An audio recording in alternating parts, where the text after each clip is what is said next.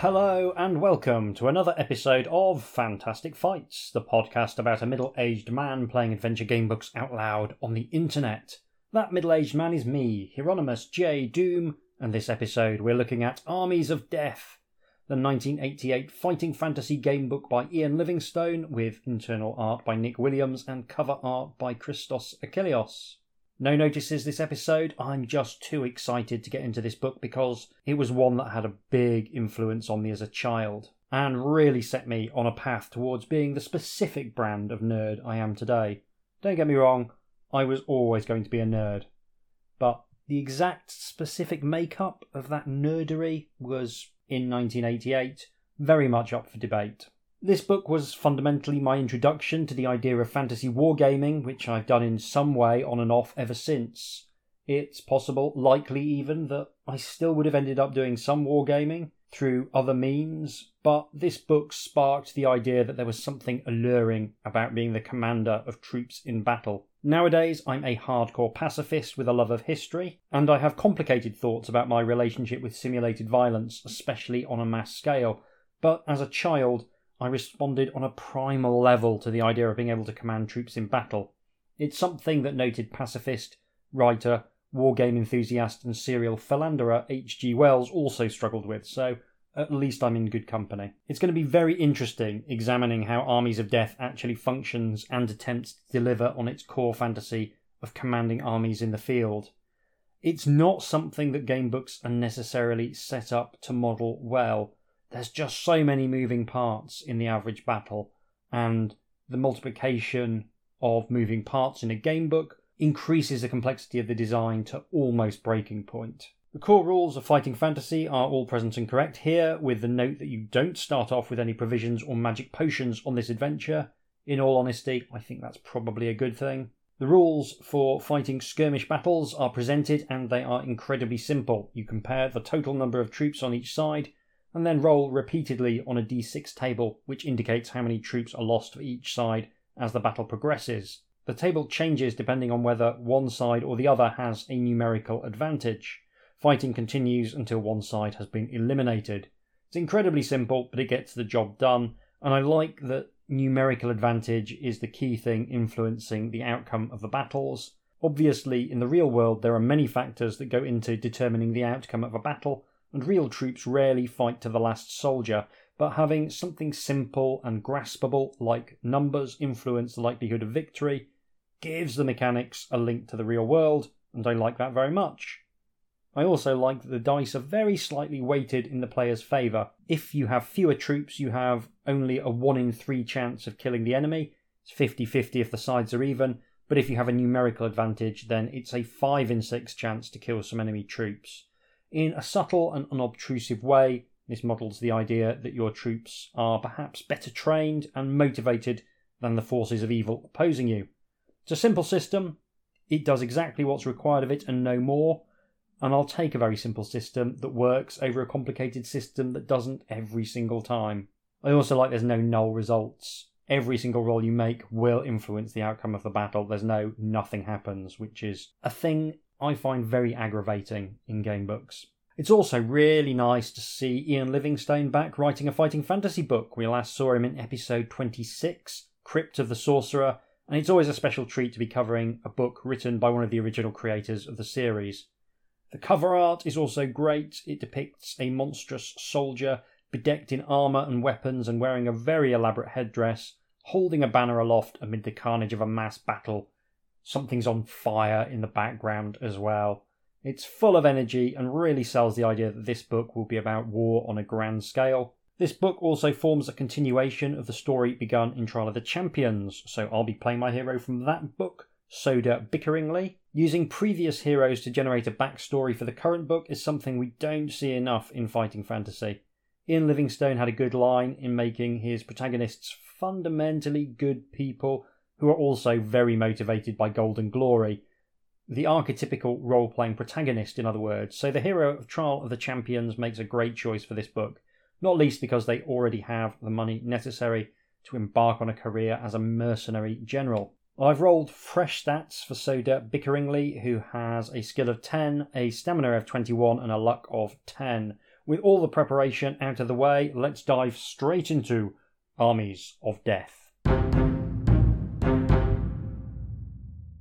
Background Fame and fortune are two things which most adventurers crave, and having survived Baron Sukumvit's infamous death trap dungeon, you now have both.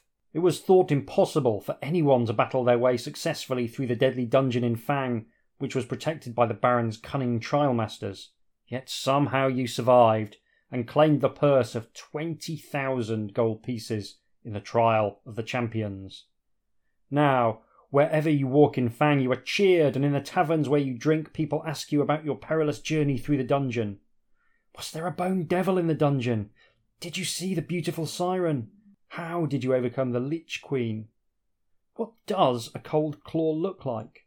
What is the colour of mutant orc's blood? all valid questions. And I think the biggest weakness of Trial of the Champions is the absence of spectators. It's a bit like if Who Wants to Be a Millionaire wasn't televised, uh, except for the bit where they go into the studio and then at the end they come out and announce that they won a lot of money or not very much money and describe the process of being asked questions by Jeremy Clarkson. Everybody is in awe of you and wants to know all about the evil dungeon. But the constant attention soon becomes tiring, and you resolve to set off on another quest as soon as possible. Besides, there is a new threat to Allansia which is gathering strength in the east. Before you set off, you decide to spend some of your hard earned prize money. You commission a small castle to be built for you on the south bank of the River Kok while you are away, and with the remaining 6,000 gold pieces, you decide to hire soldiers to make an army. Recently, there have been sightings of a large number of orcs and goblins in the Forest of Fiends. There is a rumour that their leader is Aglax, the Shadow Demon. A Shadow Demon, as everybody knows, is a servant of the Demon Princes and a commander of the Legion of the Damned. Since their banishment to the Void after the first Battle of Titan, however, the Demon Princes were thought to have been defeated forever and yet one of their servants is now reported to have been seen. This tale comes from an old scavenger calling himself Drek, who discovered a ruined temple near Zengis. So nice to see some of the background from Titan, the guide to the world of fighting fantasy, making its way into this book. Scratching around in the dirt in search of anything he might be able to sell, Drek found a black clay pot, corked and sealed with black wax. His curiosity proved too much for him. He broke the pot on a stone, hoping that it might contain gold or jewels. But his excitement soon turned to terror at the sight of what happened next. As soon as the black pot broke apart, Drek was deafened by the most hideous and evil cry he had ever heard in his life. Slowly, a mist started to form, growing ever larger and darker until it coalesced in the shape of a black robe wrapped around a body that was invisible, save only for two pulsating, blood red eyes. So, shadow demons closely resemble but are legally distinct from ring wraiths, it would appear. Drek screamed in total fear, but the shadow demon he had released simply turned and disappeared. The Chaos Spawn was to grow again on Titan. On the strength of Drek's story, you post recruitment notices all over Fang. The honour of fighting alongside someone of your renown, with the added bonus of payment in gold, draws a long line of hopeful warriors outside the tavern where you intend to hire your soldiers. Many are alone, others come in groups, but all are eager to sign up. Some tell of old adventures, others of monsters slain. But you recognise the qualities you seek, and before nightfall your troops are chosen never any shortage of people willing to sign up for the chance to die a horrible death on a lonely battlefield. It's one of the sort of low key, saddest things about the human condition. Not knowing what dangers you will face, you decide not to hire all the warriors who have come so as to have some gold left for the journey. You count the commission sheets and find that you have hired 100 warriors, 50 dwarves, 50 elven archers, and 20 knights. So we'll note those down on the adventure sheet. Having dwarves and elves in the same army strikes me as asking for problems with camp discipline.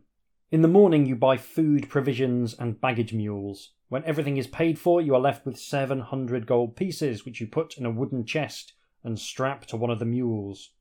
That's a lovely touch. Yeah, the paymaster's chest, a vital part of any baggage train, and really nice to see that represented here. You make your way to the town square where your small army is assembled. Each unit leader is handed a yellow banner with the symbol of a burning sword emblazoned across it. To the cheers of the citizens of Fang, you lead your army out through the east gate towards an unknown and deadly foe. So there's the background. First section proper. You have marched no more than 200 yards when a fat, bearded man huffing and puffing runs up alongside you. He's dressed as a sea captain, although his uniform is dirty and crumpled and his grubby hat is dented. Begging your pardon, gasps the captain, but would you listen to my offer? I have just docked my ship in Fang and found everybody full of excitement. It seems you were the cause of it. They tell me that you are travelling east to fight some demon or something. Well, I don't know about any demons, but I'm willing to take you and your men on my ship as far as Zengis for a small consideration. Just think of all those miles you won't have to walk sail up the River Kok in Captain Barnock's good ship Flying Toucan. Only fifty gold pieces am I asking for this luxury passage. Now that is a bargain, is it not? says the old sea dog. Do you want to sail on the Flying Toucan, or would you rather continue marching? I'm pretty lazy, so I think I'm going to go on the Flying Toucan. Chance for some well, riverborne adventures as well that's something I find hard to turn down. Following Captain Barnock, you lead your men down to the docks where the Flying Toucan is moored. It is an old ship, and like the captain, is in very poor condition. But this hardly comes as a surprise to you, as nothing of much worth ever comes out of Port Blacksand. You tell your men to go aboard and pay Captain Barnock his fifty gold pieces. So, gold now reduced to 650, the captain shouts the order to set sail, and you watch the motley crew from the bridge as they haul on the ropes, climb the riggings, and unfurl the sails. Within twenty minutes, Fang has faded from view as your river journey gets underway. Everybody is in high spirits, and even the dwarves and elves forget their differences and chat together, united in their desire to rid Allansia of the shadow demon. At the bow, you see a group of warriors leaning over the side of the ship, staring at the river. Suddenly, one of them points upriver and shouts, Look! A barrel floating towards us! You look over the side and see the large sealed barrel bobbing along in the water. Do you want to order one of your men to dive in in order to haul the barrel out, or would you rather sail on without stopping? Oh, curiosity, curiosity, my Achilles heel. Obviously, I'm going to get someone to dive into the water. A bare chested warrior dives into the river and swims to the barrel. A rope is thrown to him, and he ties this round the barrel before being hauled up by the deckhands. With a buzz of excitement, the lid is prized off the barrel, but the contents are disappointing. The barrel is half filled with apples. Do you want to hand them round or toss them overside? Uh, who doesn't like an apple? Um, unless they're rotten in some way. I'm going to hand the apples round, giving of gifts and largesse is a responsibility of a good commander. As anyone in Fang could tell you, a barrel floating down the River Kok is not an unfamiliar sight. It happens at least once a month, and the citizens of Fang have learned through bitter experience to let it float by and out to sea. The barrels are put into the river by a mad hag who always poisons the apples first, and this is no exception.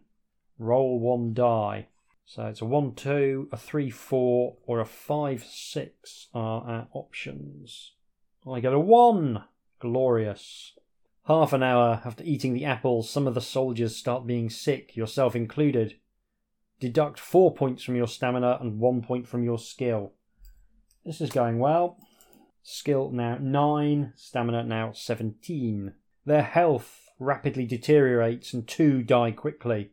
Before the day is over, 15 in all have died. Make the deductions on your adventure sheet and also deduct two points from your luck. Luck now 8. So, what am I going to lose? I guess I should hang on to the knights, as cavalry is a useful thing to have. I've got most warriors, I could lose some of those. but I don't like elves. So I'm going to have all of the people who die be elves. Now down to 35 elves. I don't know, you live for a couple of thousand years and then some idiot makes you eat a poisoned apple. Not the most heroic way to go. You resolve in future not to be distracted from your main objective. I'm willing to bet that at some point in the future, being distracted from your main objective is literally required in order to proceed. As she rounds a bend in the river, the flying toucan suddenly comes under attack. A large fireball flies through the air toward you, hurled from the wooden catapult that is stationed on the south bank. Under the covering fire, twenty river raiders jump into their log canoes and paddle quickly over to the flying toucan. There is a picture of the fireball zooming towards the toucan, and indeed zooming towards the reader. It's very clever, actually. The artist, Nik Williams, has used lots and lots of black to allow the white of the, the fireball to really stand out. So it's uh, chiaroscuro, is that the uh, the word I'm looking for? Uh, I think it might be. Uh, yeah, it's, it's a really effective piece of art, and you can see the raiders on their canoes coming towards you, and the reflection of the burning light on the water is very nice as well. Anyway, test my luck. Five, I am lucky. Luck now down to seven. The fireball whistles by between the masts and lands harmlessly in the river. Before the river raiders close with your ship, another fireball is flung from the catapult. Test your luck again. Ten, I am unlucky. Luck now six. So, uh, in about five sections, I've lost four points of luck. That's pretty grim. The fireball crashes into the mainmast and drops on the deck, killing five of your men. Five elves, is it? Yes, it is. Now down to 30 elves. Two dwarves quickly smother the fireball with wet blankets, averting a fire on board. The river raiders are obviously unaware of the number of soldiers on board your ship, otherwise, they would not have attacked with only 20 men. As they draw closer, no more fireballs are released by the catapults, and you must decide what to do. Do you want to order the elves to loose their arrows at the raiders, or would you rather let the raiders climb aboard? Oh, the elves are archers. I might need to hang on to them. Uh, but yes, they can earn their keep, the survivors. I think we'll have them uh, loose a volley at the raiders, see if we can drive them off without needing to give battle. The elves line up along the side of the ship and fire their arrows at the surprised raiders. Their aim is deadly. Eight raiders are killed with the first volley. The remaining raiders realize it would be suicidal to press home their attack and turn their canoes around to paddle back to shore as quickly as possible. A great cheer goes up from the deck of the ship as you sail upriver, away from the routed raiders. That's nice that you get the opportunity to decide on some tactics. It's already making use of your soldiers as a resource. Very nice design. You sail on without incident for another hour when someone spots a log floating downriver with a man lying across it, face down and motionless, his limbs trailing in the water. Do we want to rescue him? I think we do. A warrior dives into the water and swims over to the log. He's dead, shouts the warrior, and there's an orc knife sticking out of his stomach. There's also a gold key hanging from the neck on a piece of string. Shall I take it? Uh, yes, yes, I do. I want the key. Give me the key. Keys are good. We love keys. The warrior takes the key from around the dead man's neck before letting him drift on downriver to the sea and a watery grave. The warrior then swims back to the ship and hands you the key. Inscribed on the barrel, you see the number 222. Wow. I wonder how many items with numbers on we're going to have to collect over the course of this adventure. If there's one thing Ian Livingstone likes. It's making you collect things with numbers on. Making a mental note of the number, you slip the key inside your pocket and order Captain Barnock to sail on. A few miles upriver, you come across a bearded man with ragged hair standing on the north bank. He is dressed in animal furs and is waving his arms at you, gesturing for you to stop. Do you wish to sail over to the man to investigate or sail on? Well, we were told not to pay any attention to distractions, but literally the last distraction gave us a key with a number on, so we will obviously sail over to investigate. You sail to the north bank to find out what the ragged man wants. As you draw closer, nine other men emerge from the bushes, but do not raise their weapons. The one who waved to you drops his arms and shouts, Greetings, stranger! I and my fellow Northmen have heard of your noble quest and wish to join your army.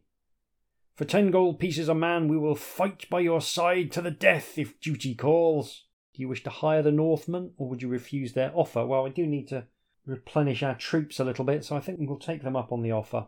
So we're now down to 550 gold. You pay the leader of the Northmen 100 gold pieces and give the order for him and his men to climb on board ship. As you set sail once more, the leader walks over to you. Despite his stare from piercing blue eyes, you feel you can trust him. My name is Lars, he says with a warm smile. Would you allow me to bestow a gift upon you? Uh, yes, I would. I would allow that very happily. Greeks bearing gifts, not Northmen. Lars reaches inside his furs and pulls out a long curved tooth attached to a leather thong. This is the tooth of a Yeti, Lars says with pride. If you wear it, you will never be attacked by werewolves or any other lycanthropes. It is my wish that you should have it as you are prepared to die to save Allansia. You let Lars place the tooth around your neck and tell him as much as you know about the shadow demon as you sail on upriver. He does quite like a lycanthrope, Ian Livingstone, so this feels like a very handy item to have. Some time later, Captain Barnock walks over to you and says, Ah, we'll soon be dropping anchor for the night. Would you and your men like to sleep here on the deck of my ship, or would you prefer to find somewhere more comfortable on land? I'm not letting this roguish fellow out of my sight. We'll sleep on deck, thanks. Easily end up with him just sailing off. Not long after midnight, something disturbs your sleep, and you wake to see a bright moonlit sky. Barely moving your head, you look left and right and see a shadow moving near some barrels tied amidships. On the bridge, there is no sign of the lookout, and you immediately sense danger. Grabbing your sword, you tiptoe towards the barrels, crouched down. Something that glints in the moonlight is suddenly hurled at you without warning. Instinctively, you duck. So I've got to test our skill of nine. Twelve. That's more than nine. You react too slowly and are struck by a silver trident. Uh, we get to roll one dice to see how badly we've been tridented. I rolled a two, so 50 50 roll. You let out an agonized cry and clutch at your throat where the trident spike is lodged. You fall forward and crash to the deck, slain by a lone fishman. Your adventure is over. So that's kind of cool in the sense that it's effectively uh, test your luck or test your skill or die, but Ian Livingstone's put an additional level of randomness in there so that the effects of failing the skill roll are not immediately fatal, but it still has the potential to kill you, as I have just learned. So, how long have I been recording for? Half an hour, that's a pretty early death. So, we will definitely invoke the sausagey finger bookmark rule, and uh, we will assume that we rolled a 4 to 6 on the 50 50 die roll. An ignominious fate to be murdered by a fishman, I can't help but feel. I mean, I know that being stabbed in the throat is being stabbed in the throat, but have you been stabbed in the throat by a berserker or a chaos warrior or a ninja? Your family could go, well, that's at least an A list enemy that's killed my loved one. Fishmen, with the best will in the world, and I like a fishman, are never going to be A listers. They're not even B-listers, they're C-listers at best. Having not died from the trident, instead, a sharp pain runs down your arm from the place in your shoulder where the trident spikes are lodged. Deduct two points from your stamina. Stamina now 15. This has got all the hallmarks of a really cursed recording. Like sometimes I just seem to roll so well, and sometimes I just seem to roll so badly. And this has got all the hallmarks of, of the dice absolutely trying to kill me at the earliest possible stage. Gritting your teeth, you pull the trident out of your shoulder. A nimble figure runs out from behind the barrels and dives over the side of the ship into the water, making the quietest of splashes. You look over the side but see no head rise to the surface. Whoever or whatever attacked you must be an excellent underwater swimmer.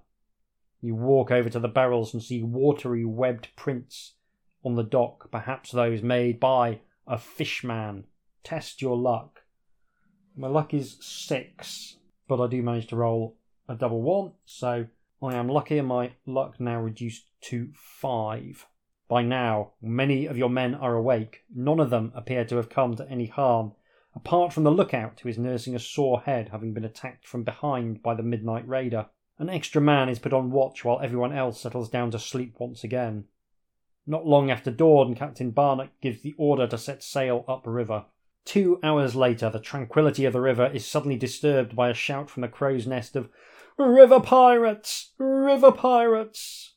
Captain Barnack reaches for his telescope and fumes and curses as he focuses on the ship coming down river at full speed. He hands you the telescope and you see the reason for his concern.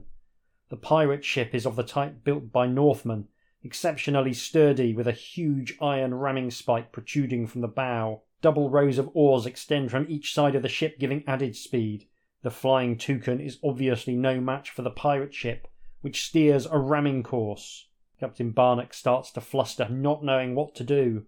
Will you order him to raise a flag of surrender, turn the Flying Toucan towards north bank, or order the Flying Toucan to turn about and outrun the pirate ship? I imagine we will outnumber the raiders. It's possible that if we surrender, the Northmen on our crew might come to our aid, but I don't want to gamble on that. I think the only sensible option is to turn the Flying Toucan towards the north bank and hope that we can set up a battle line on land and demonstrate that we are not to be meddled with. Captain Barnack has the Flying Toucan moored to the riverbank long before the pirate ship is upon it, and you order your men to jump ashore. Quickly, you line up the elven archers along the bank and order them to be ready to fire on the command. When the pirate ship is close enough, you shout across to its captain, telling him not to ram the Flying Toucan as there is no treasure on board. If he wants treasure, he will have to come ashore and fight for it. You see the captain examining your troops through his telescope and you smile, satisfied that he will be surprised to encounter such a strong force. Your plan works. The pirate captain shouts out new orders to his men, and you watch the pirate ship sail past the flying toucan, down river and out of sight. Add one point to your luck. Luck now six. Yes, get me making a good decision. Captain Barnack begins to cheer loudly until a coughing fit overtakes him and he has to sit down to recover.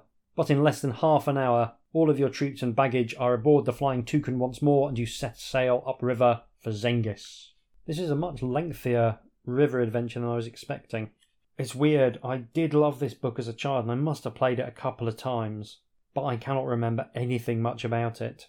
One of those ones where I think just the core idea of the book was what lodged in my sort of nine, ten year old brain.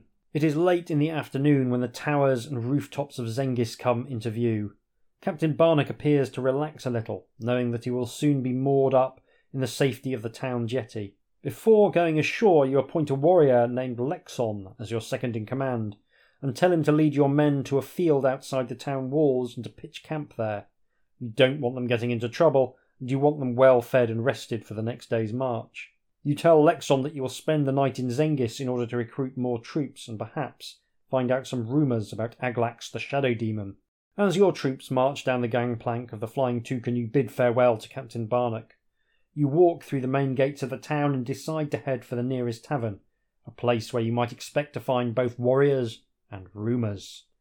As you walk down the narrow street between the old wooden houses, you suddenly catch sight of a gold ring lying in the gutter. Do you want to pick it up or carry on looking for the tavern? Is it going to be a ring with a number inscribed upon it? I cannot take the chance that this isn't in some way a required item, so I will pick up the ring. You examine the ring and see that it is inscribed with the number 45. What a surprise. Suddenly you feel a tap on your shoulder. Whirling around, you are confronted by a huge bald man looking angrily at you. There's a picture of the bald man as well. An ugly scar runs across his face from above his left ear to the bottom of his right cheek. His bulging muscles stretch his black leather tunic, and you are quick to notice that he is brandishing a battle axe. The throwing axe is strapped to his leg. He points an accusing finger into your face and growls, That's my ring, stranger. Give it to me, or die. You notice that his fat fingers are too big for the ring and decide that obviously he is lying. So there is a picture of the Axeman and it's pretty good. Uh, all of the details in the text are present in the artwork. He's got a very ugly, scowly face. Yeah, decent bit of work. Uh, we've got a choice though. Give him the ring? Don't think so. Run away down the street? I mean, possibly a good idea. I mean, it's certainly the funniest, the funniest thing to do. That's fighting talk where I come from, and where I come from, we run away from fights. Which, to be fair, is generally speaking the absolute best self defense technique. But this isn't a pub car park, and I'm a professional adventurer and not a tremendous physical coward, so I'm going to fight the Axeman. The Axeman stands back, cutting a figure of eight through the air with his battle axe, which he wields in both hands. He's so good at doing these little details that just bring the world to life in such a small number of words. I really like that about Ian Livingstone. Never a wasted word. The Axeman has a skill of 8 and a stamina of 8, so for the first time this adventure, I'm going to roll some dice. I have defeated the Axeman. He reduced me to 11 stamina, and this would be the point at which I'd be desperately cramming sausage rolls and Cornish pasties into my face in order to stem the bleeding. But on this occasion, we don't have any provisions, so we just have to go onwards. While taking his axe, you spot a leather pouch on the axeman's belt. Before you have time to open it, however, you see two town guards running up the street towards you. Do you want to open the pouch and risk being caught, would you rather run off with only the golden ring?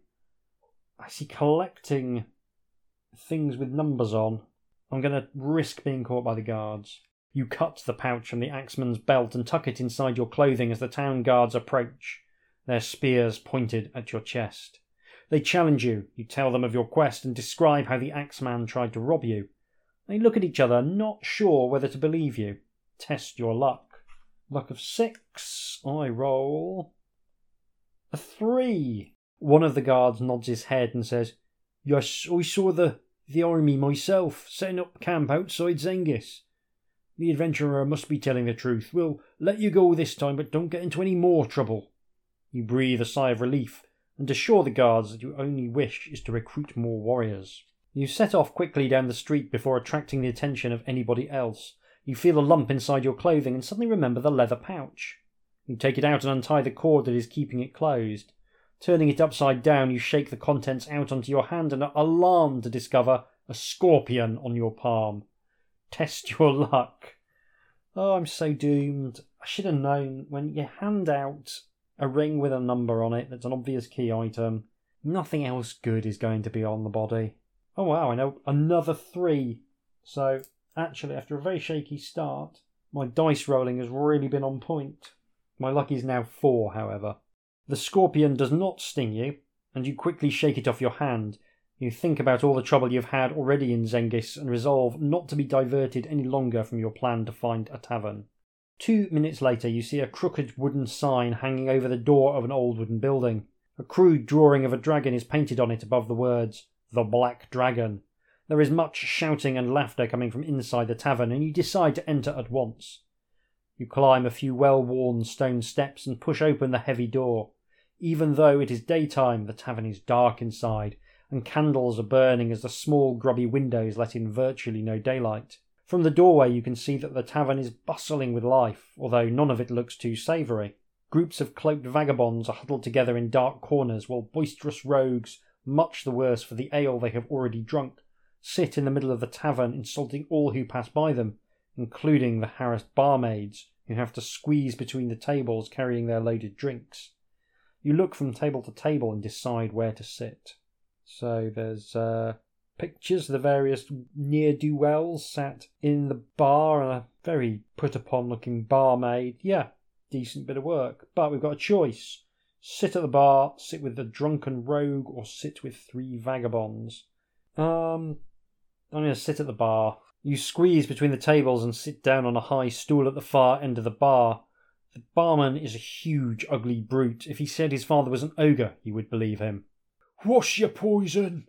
He grunts, to which you reply, A mug of apple juice.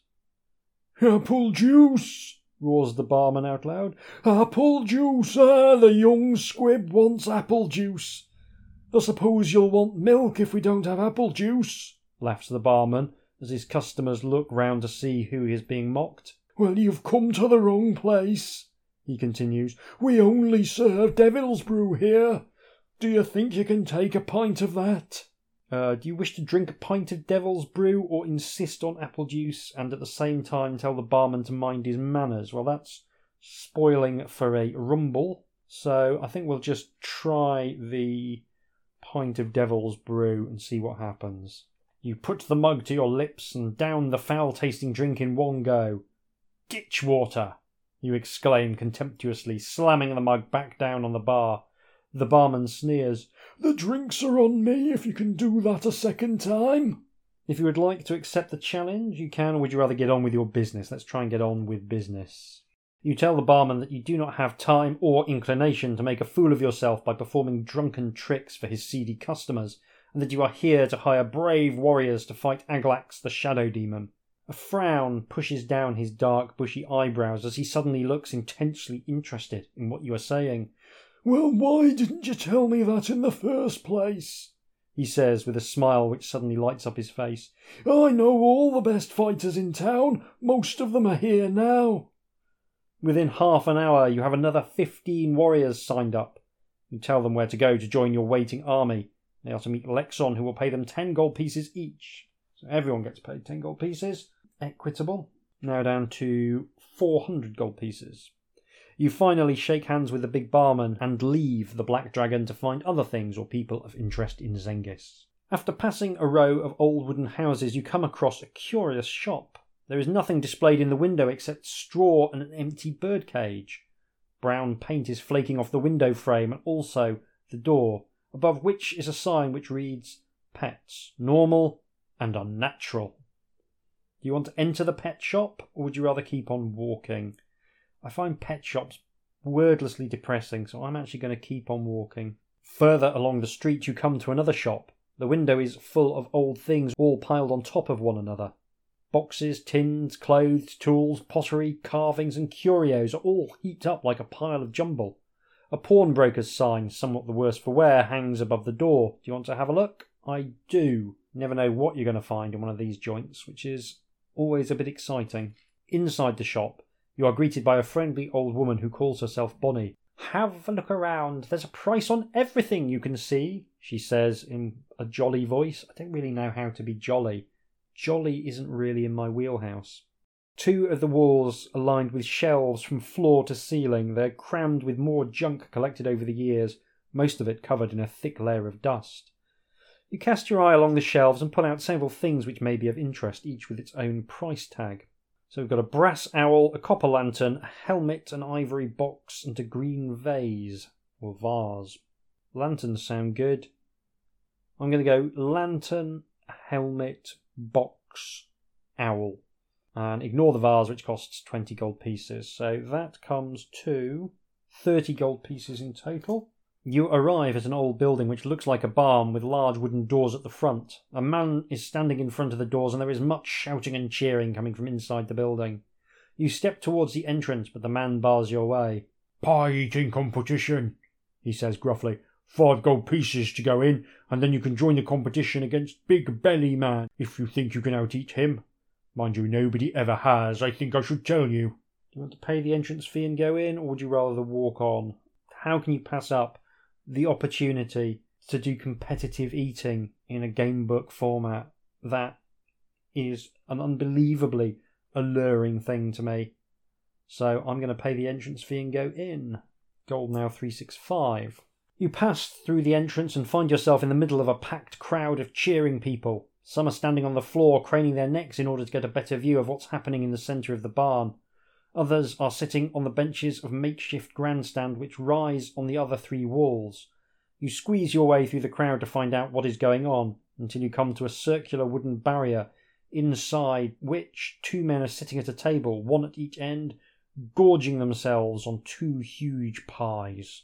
The man to your left is so absolutely enormous that a half moon shape has been cut out of the table where he is sitting so that he can reach his pie. He is quite old and completely bald, and he has a monocle jammed in his left eye. His gross body looks all the more obese because of the tight black leotard that he is wearing with the name Big Belly embroidered in yellow letters across it. So, this would appear to be a reference to enormously popular UK wrestler Big Daddy, formerly known as the Battling Guardsman. I love professional wrestling and I've got a real fondness for the old world of sport, British catch as catch can style. But despite being unbelievably popular, Shirley Crabtree was a genuinely terrible thing for the art of pro wrestling because while he had charisma in buckets, he really couldn't work.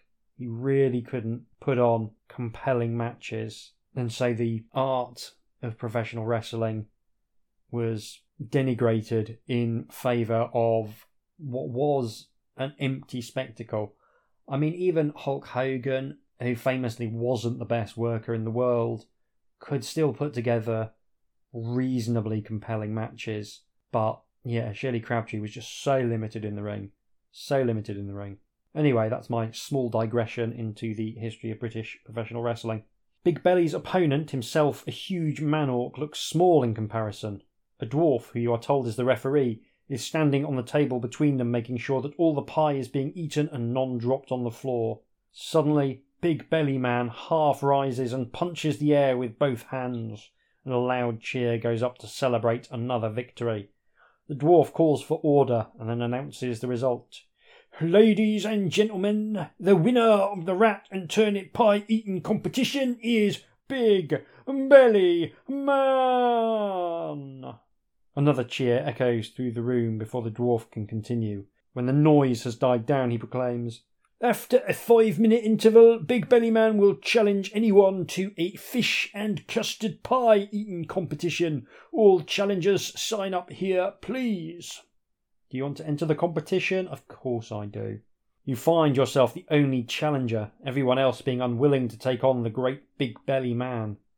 The dwarf tells you that there is a purse of 100 gold pieces for the person who can defeat Big Belly Man, and the entry fee is 10. So gold now 355.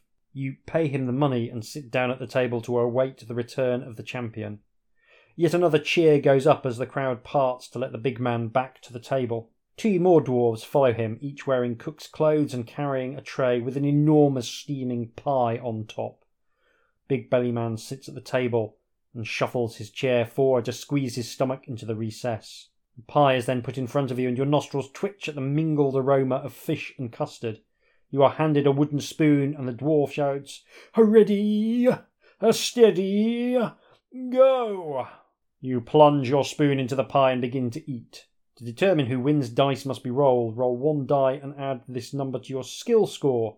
After making a total of the number, roll the die again and add the new number to the big belly man's pie eating ability, which is 13. Note this total 2. Roll again until one of you hits 40. I have no chance of beating this man, I don't think. But I guess I'm not going to do it live on mic because that would be quite tedious. So, for the first time ever, in order to simulate a pie eating contest, I'm going to roll some dice. Big Belly Man won, perhaps inevitably, uh, in three rounds, which I think is the earliest he could possibly win. That's disappointing. The crowd goes wild as Big Belly Man celebrates victory once again. In his now familiar way, he punches the air with his hands and roars in satisfaction. You waste no time in making your way to the exit, feeling more than a little sick after gorging yourself on the foul pie. Deduct one point from your stamina because I've got so much stamina to play with now. Stamina 10.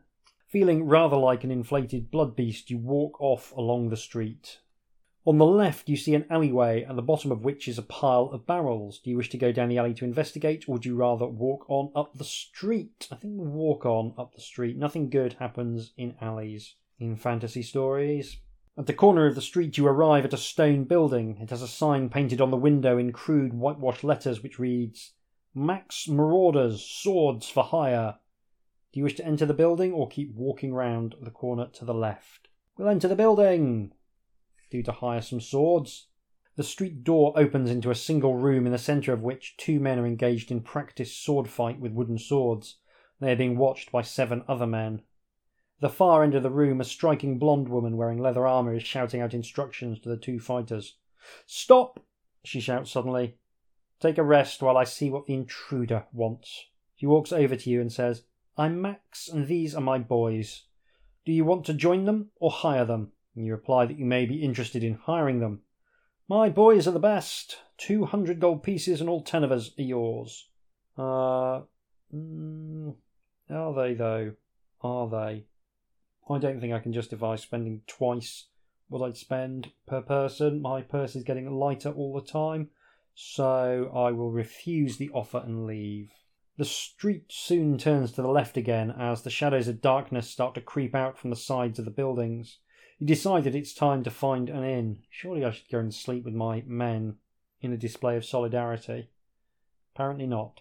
One called Helen's House is the first that you come across, and it offers rooms for one gold piece a night. Do you want to spend the night at Helen's house?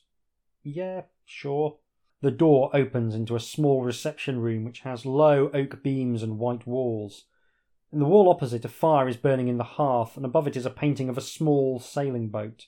A man is sitting in a high backed leather chair in front of the fire, vigorously polishing a silver cup. You clear your throat to get his attention. He turns towards you and says, I beg your pardon, but I didn't hear you come in. As you can see, I'm busy polishing up this cup which we won at sailing.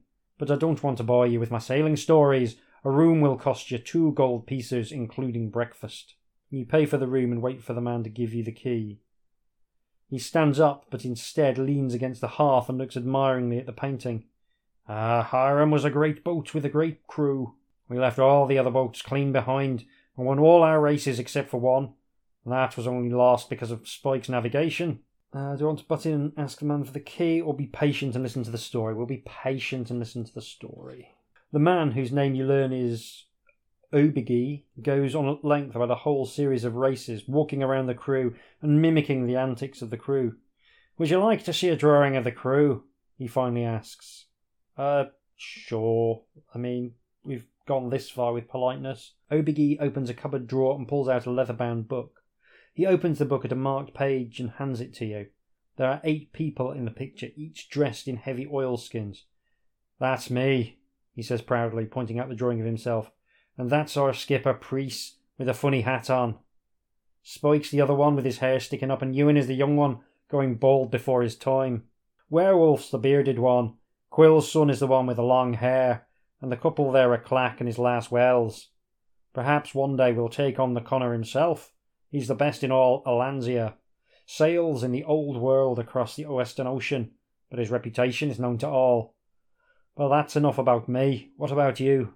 So there's a picture of the crew, and one of them is indeed wearing a very stupid hat. Otherwise, yeah, they, they look broadly like sailor types. Yeah, they're sailors. You decide to tell Obigi about your quest, and his eyes widen in amazement. I'm afraid I'm too old to join your campaign, but I would like to help your cause, he says before disappearing into a back room. He reappears in a moment holding a magnificent sword. If this cannot slay a demon, then nothing can, he says with a smile. Leave me yours and you can have it. You examine the sword and see that it is of remarkable craftsmanship. You do not hesitate to make the swap. Add one point to your skill. Skill now back up to a respectable ten. Obigi hands you the key to your room and wishes you good night as you climb the stairs. So, my superpower in this adventure is listening to boring people talk. You lock the door behind you and stomp gratefully into the soft bed. You are asleep in seconds, and do not wake until the morning when there is a loud knocking at the door. Breakfast is ready, shouts Obigi. After a large plate of ham and eggs, you feel ready to take on Aglax himself. The peaceful sleep and plentiful food have done you a lot of good. and two points to your stamina. Stamina now twelve. You finally say farewell to Obigi and walk out into the street. After walking less than a hundred yards, the street ends in a junction. Do you wish to go left or do you wish to go right? I'll go left. Is this the first left right we've had? Feels like it might be, and I've been recording for over an hour. That's pretty cool. The street turns sharply right, and you soon find yourself back at the main entrance gate to Zengis. Remembering your promise to Lexon, you decide to return to your waiting army. You arrive at the camp before noon and are greeted enthusiastically. You give the order to march. Do you wish to cross the River Kok and march south, or would you rather march east towards the Forest of the Fiends? Um, something about orcs and goblins in the Forest of the Fiends. So I guess we will cross the River Kok and march south. The army marches east along the riverbank until you come to a wooden bridge. The crossing takes place without any problem, and the river is soon left behind as you march southward across the pagan plain. By late afternoon, you have put many miles behind you. You give the order to halt to enable your warriors to drink at a watering hole. Unknown to you, however, the water has been poisoned by one of Aglax's spies, and many of your warriors begin to fall sick. Within an hour, half of them are too ill to march. Do you wish to wait for them to recover or head south with 15 hand picked warriors who are still well? Well, I think we probably need to go and find an antidote, so I'm going to take 15 hand picked warriors and head south. Two hours later, you make out a lone figure walking slowly towards you. You can soon see that this is an old woman hobbling along, clutching a wooden stick for support. As you walk past her, she holds out her hand and says in a croaky voice, Spare me a gold piece. Do you wish to give her a gold piece or march on without stopping? Is this the crone? Is this the hag, I should say, who loves poisoning water supplies? Um, I'm going to give her a gold piece. The old woman thanks you profusely and reaches out for your right hand with both of hers. Let me read your palm, she says. She opens your hand, pulls it across her crinkled face, and lets out a series of oohs and ahs. Finally, she looks up and says, You are an adventurer on a very important mission. To fulfill that mission, make sure you drink the waters of the gods. Death awaits you if you don't. Without saying another word, she hobbles off and you march south. Can we trust her? I do think that might have been the hag. You come across a worn track which runs north and south. You decide to follow it to the south, and soon you arrive at a signpost which also points south and reads Karn, five miles. Do you wish to keep heading south towards Karn or head southeast? Um, I think to the east is the Starstone Caves, so I guess we will head to Karn. The light is quickly fading as the village of Karn comes into view. The village is a well known stopover for travellers and is the last human village for many a mile. It comprises some fifty stone buildings, many of which are taverns, general stores, and gambling halls. You take your men into an inn and tell them to eat well and get to bed early, as you intend to leave at first light in the morning. You decide to walk round the village after your own meal. You wish to enter the Blue Pig Tavern to find a guide, or would you rather go to the gambling house? or go to the tavern. Taverns have served us well. The tavern is quite small inside and there are not many customers. The atmosphere seems friendly, so you make your way over to the bar to ask if the barman knows any guides. He points to the table in the far corner and says, Ask old Thog over there. He used to be the best. You walk over to the table and sit down next to a battle scarred old warrior. You explain that you want to hire a guide. Where do you want to go? he asks in a deep voice. When you reply, through the Forest of Fiends or to the Starstone Caves. We'll go for the Forest of Fiends. That is a perilous journey, he says slowly, and I'm not as young as I was. But I'd rather have danger than sit around here all day. I'll do it. For twenty gold pieces, I'll take you through the dreaded forest. You pay Thog his fee and go back with him to the inn. Early next morning, you rouse your men and are soon marching back to your waiting army. Thog starts telling you about his old adventures, which after two hours becomes extremely boring. Thankfully, you arrive back at the watering hole, where your army is once again fully fit and ready to march. Thog leads you directly east, and after crossing one of the tributaries that feeds the River Kok, you come to the edge of the sombre forest. Dark, twisted trees reach up to form a threatening wall. There is much muttering in low voices, but then Thog shouts cheerfully, Come on, follow me. It's just a few trees and a couple of monkeys. As you step into the forest, the daylight quickly fades under a thick canopy of leaves overhead, and the whole place is deathly quiet. The creatures are watching us, whispers Thog, but the little ones round the edge won't do us any harm. So later on we should get worried. We'll swing right here to avoid the tree men. Your army threads its way through the dark forest until it penetrates deep into its heart. We're really getting a tour of many different biomes in this one. I'm enjoying that very much, although we have yet to fight an actual battle, which seems a little bit disappointing. You pass by a stagnant pool, above which the air is thick with hovering insects. In the middle of the pool, you can see the corner of a wooden box sticking out of the weed covered water. Do you wish to wade in to retrieve the box? I surely do. You are bitten by dozens of insects as you wade out to the box. You pull the box out of the thick, clinging mud, then climb back out of the pool. You prise the box open and find that it is full of bones which are of no use to you at all. You hurl the box back into the pool, and then suddenly you feel quite dizzy. You are forced to sit down and you break out into a sweat. Your temperature rises and you are trembling with fever. A mosquito has infected you with a virulent form of malaria. Lose eight points from your stamina. So, stamina now four. If you are still alive, roll three dice against your skill total. So, skill of 10. I roll an 11. So, just missed. Your temperature increases and the fever becomes worse as the hours roll by. You slip in and out of consciousness until your body finally gives in to the deadly virus. Your adventure is over. So a little bit disappointing, but malaria is a pretty classic way for a soldier to go. Many a campaign where disease has killed more people than the enemy, so I can't complain too much about that. It's going to be really interesting digging into this one. Feels like a very Ian Livingstone book. And I mean that broadly as a positive on first impressions. But I'm going to go away, dive into the nitty gritty of it, and come back to you very shortly with some closing remarks. Tatty bye. So, what do I make of Armies of Death, and was my youthful nostalgia justified? Yes and no is the all too predictable answer. I'm not sure I've been so violently on the fence about a game book for a good long while. It is a really interesting one to unpack and to try and understand. Structurally, it is quite simple, although there's places where you can choose where to go, as in the opening, where you can either travel by boat or by land, and thus have quite different experiences of the early story. Whichever you end up choosing the route to the town of Zengis is quite linear and you will always end up there.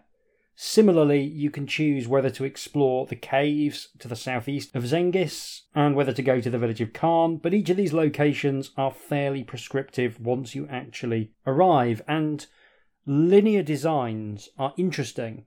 I don't actually object to linear sections when there's interesting encounters along the way.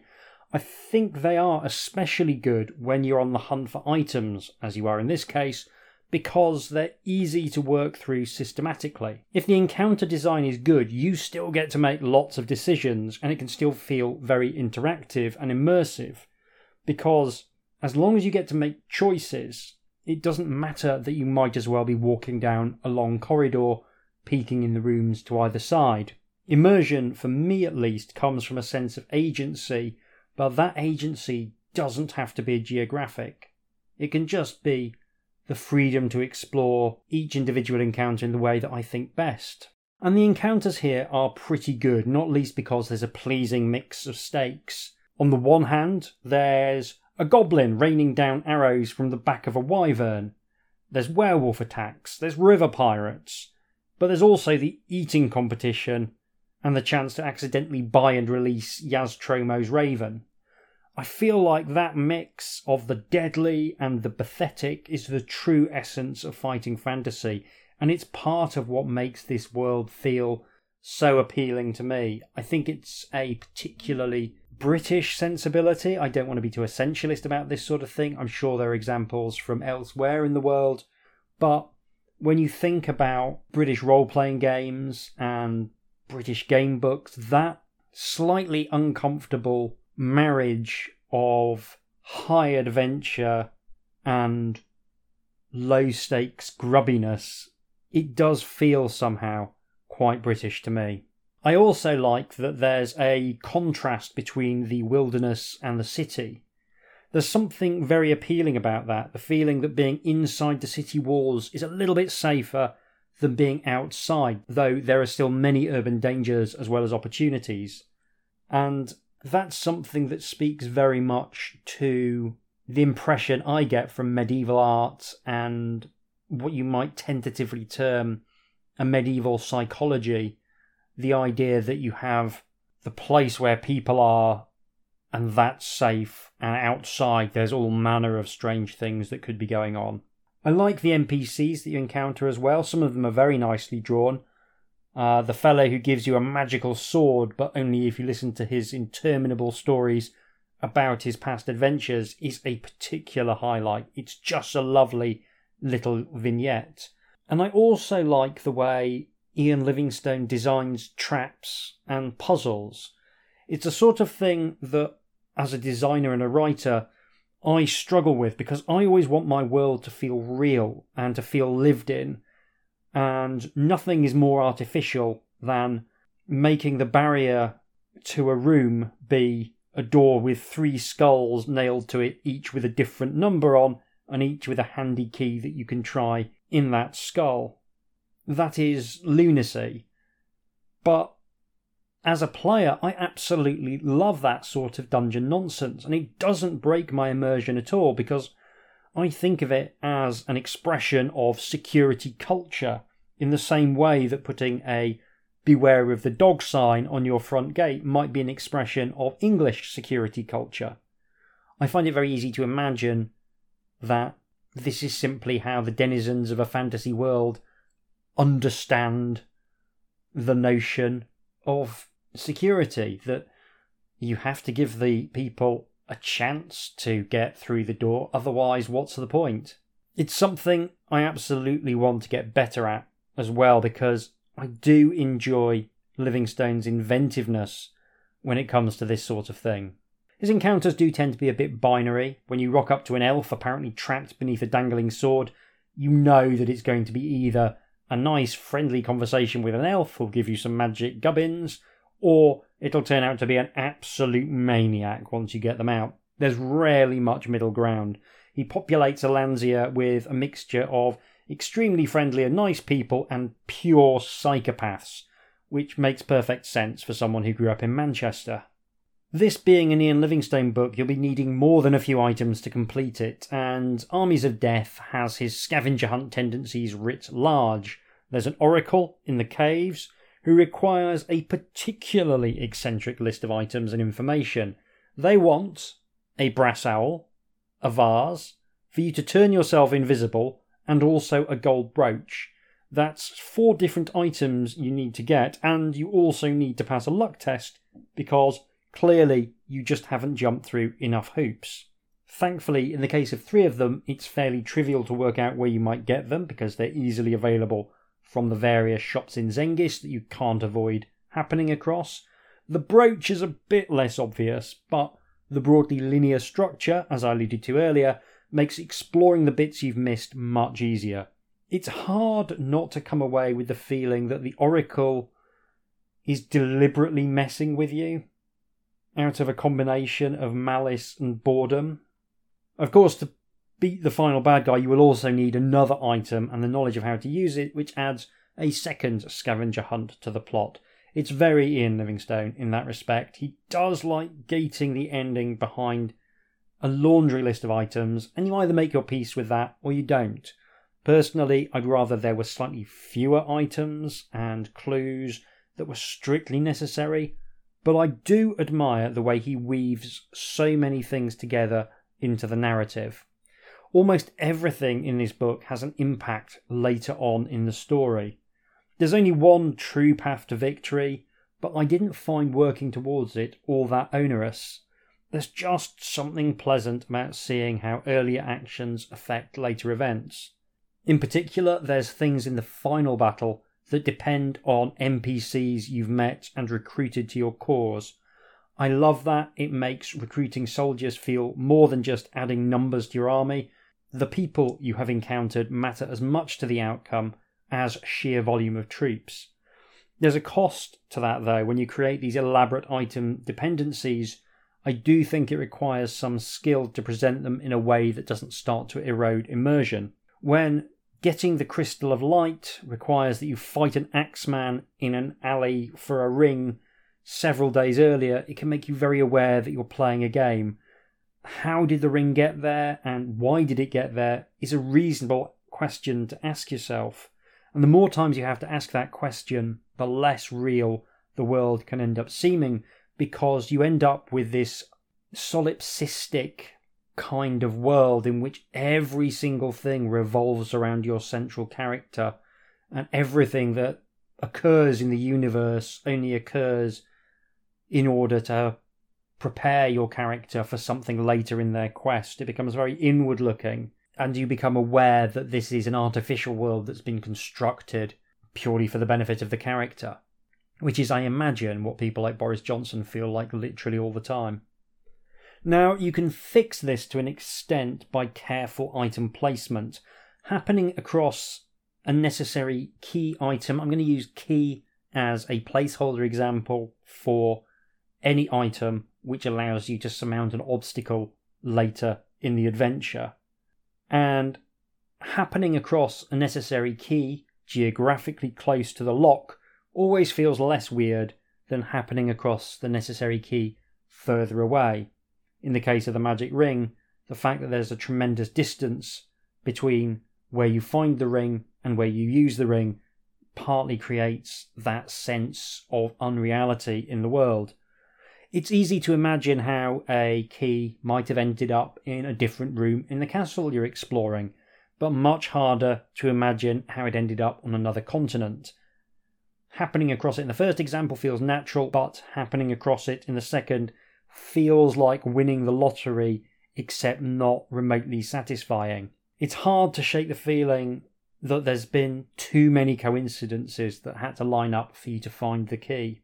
Now, this isn't true of every kind of item. The rule of distance is inversely related to the generic utility of the item in question and the number of such items one can imagine existing in the fantasy world. So, the lone key to a specific lock randomly turning up on different continents stretches credibility, but a skeleton key? That might pass muster, and a crowbar would probably be completely fine there are loads and loads of crowbars in the world. It's entirely reasonable that you happened across one. It's also worth pointing out that a chain of custody is merely a different type of distance. If you kill the wizard who owns the lock and loot the key from their body, it doesn't matter on which continent that took place. And for this reason, the absolute best kind of key is the NPC because you can make them relevant in so many different situations that you can get away with almost anything. This is something that Armies of Death does really nicely. There's characters who can influence the final battle despite you having met them early doors, and it doesn't stretch credibility, it provides some moments of real narrative satisfaction. NPCs are notoriously hard to do in gamebooks, but the framing device of Armies of Death provides a ready excuse as to why they aren't doing anything to influence the plot until that crucial moment. The loneliness of command and the business of the camp being an excellent excuse not to feature them in every section, it's very easy to imagine that they're just off doing some soldier stuff. The final battle is in general a masterpiece of simple but effective design. There's a nice mixture of individual fights and larger set pieces that manage to convey the idea of a mass battle without getting too bogged down in the detail of which unit is where. It feels exciting and involving, but the fact that it works so well makes me wonder if the mass combat system was ever actually necessary. I think you could have got to the same end simply by having the player make decisions in the text to determine how many troops are lost to defeat each foe. The skirmish combat does work okay in practice, but it doesn't ever really come alive in the same way that the ordinary combat rules do when I come across a big, tough monster, it has an impact. I look at its skill and go, oh no. I look at its stamina and go, double oh no. and then I look at the special rules and I throw the book across the room. But that has an impact, and you don't get that from just being told you've met 15 hobgoblins. With only numbers affecting the outcome of the skirmish battles, running into a group of 10 goblins is the same as running into a group of 10 chaos warriors or 10 trolls, and that just doesn't really feel quite right. The skirmish battles are quite few and far between.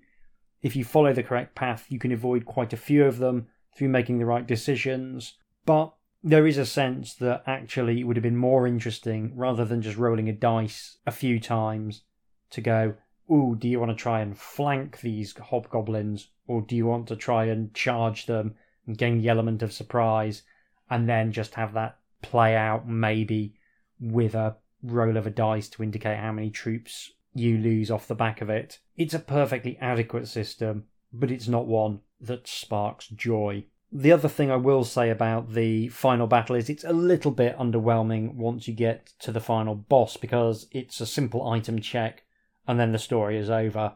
I would have liked the opportunity to go toe to toe with the enemy general while the armies battle around us, or had the opportunity to make one more tactical decision to defeat him, but the item check is classic fighting fantasy finale material, so I cannot complain too much. And I have to say that Armies of Death broadly delivers on the fantasy of recruiting an army and leading them in the field as they approach and take part in the final battle.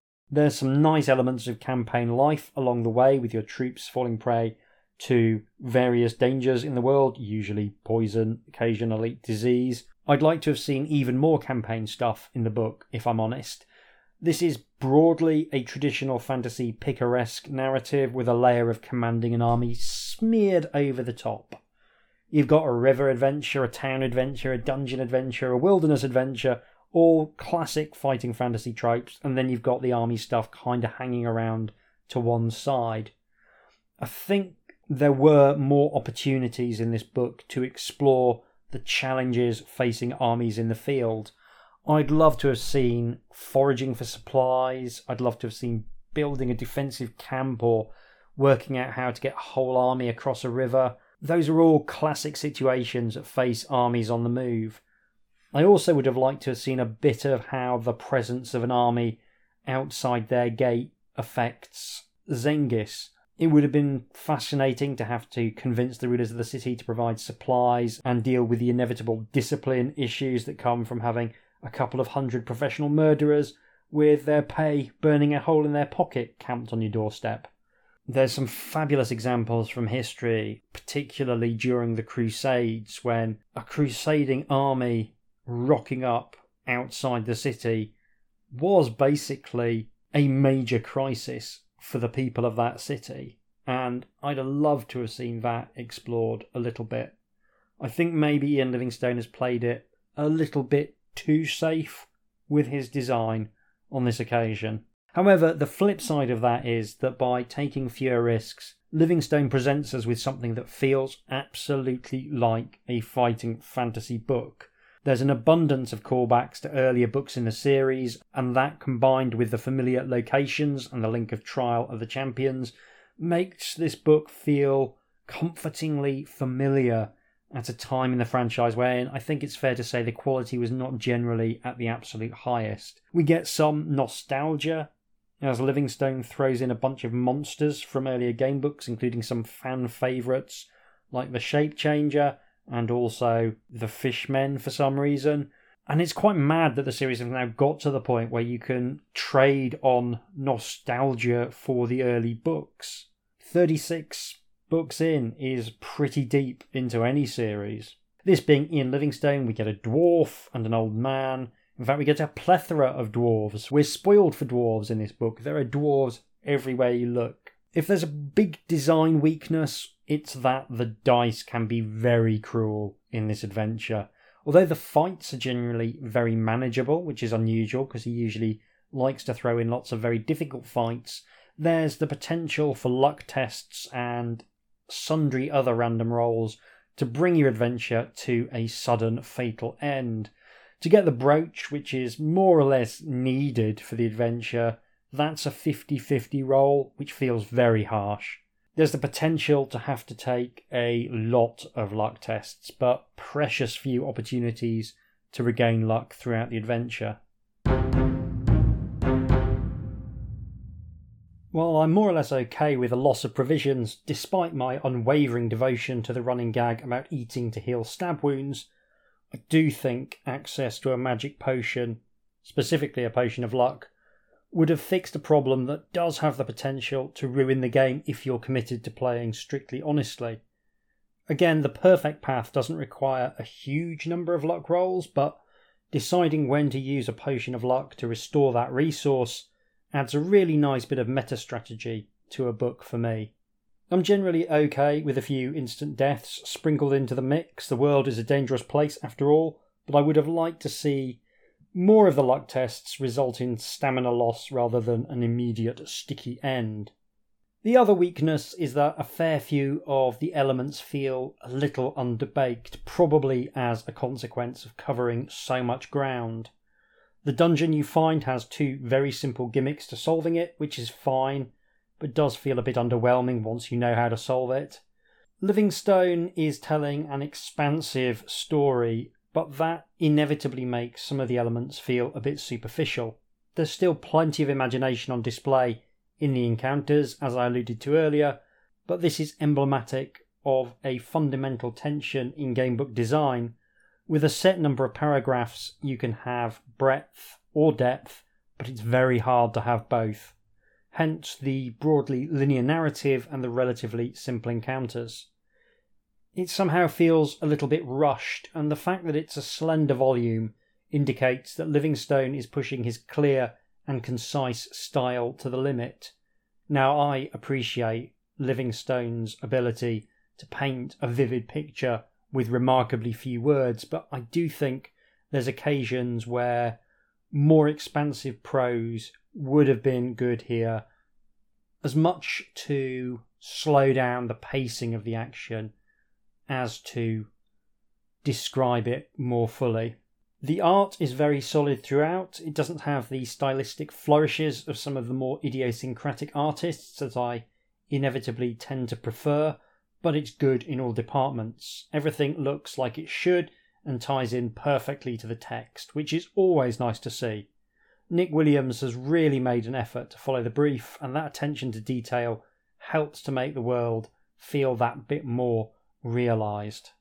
In summary, I think Armies of Death is pretty good, but ducks the opportunity to be great, which is a shame. It's still nice to read something that hits the fundamentals, and I always appreciate the opportunity to spend time in the corner of Allansia that Ian Livingstone has made his very own. It's a good book, I think, is what I'm trying to say. It's a good book. Well, that's all for this episode. I'll be back in early June with a very special bonus episode, hopefully featuring a game book written by one of my listeners. So that should be very exciting. I've also got some really interesting things lined up for the next couple of bonus episodes, so hopefully there'll be plenty to look forward to over the summer. I'll also be putting a new development diary for my new game book up on Patreon in the next couple of days. Progress has been slightly slower in the last week or so because I got a copy of the new Zelda game as an early birthday present from my husband, and that has the capacity to swallow time in the most unbelievable way. But hopefully, I can find a little self discipline and write about where I'm at in the design process because I'm currently at my favourite bit of gamebook development and I'm really excited to write about it. As always, thank you very much for listening. Take care, and I'll see you soon.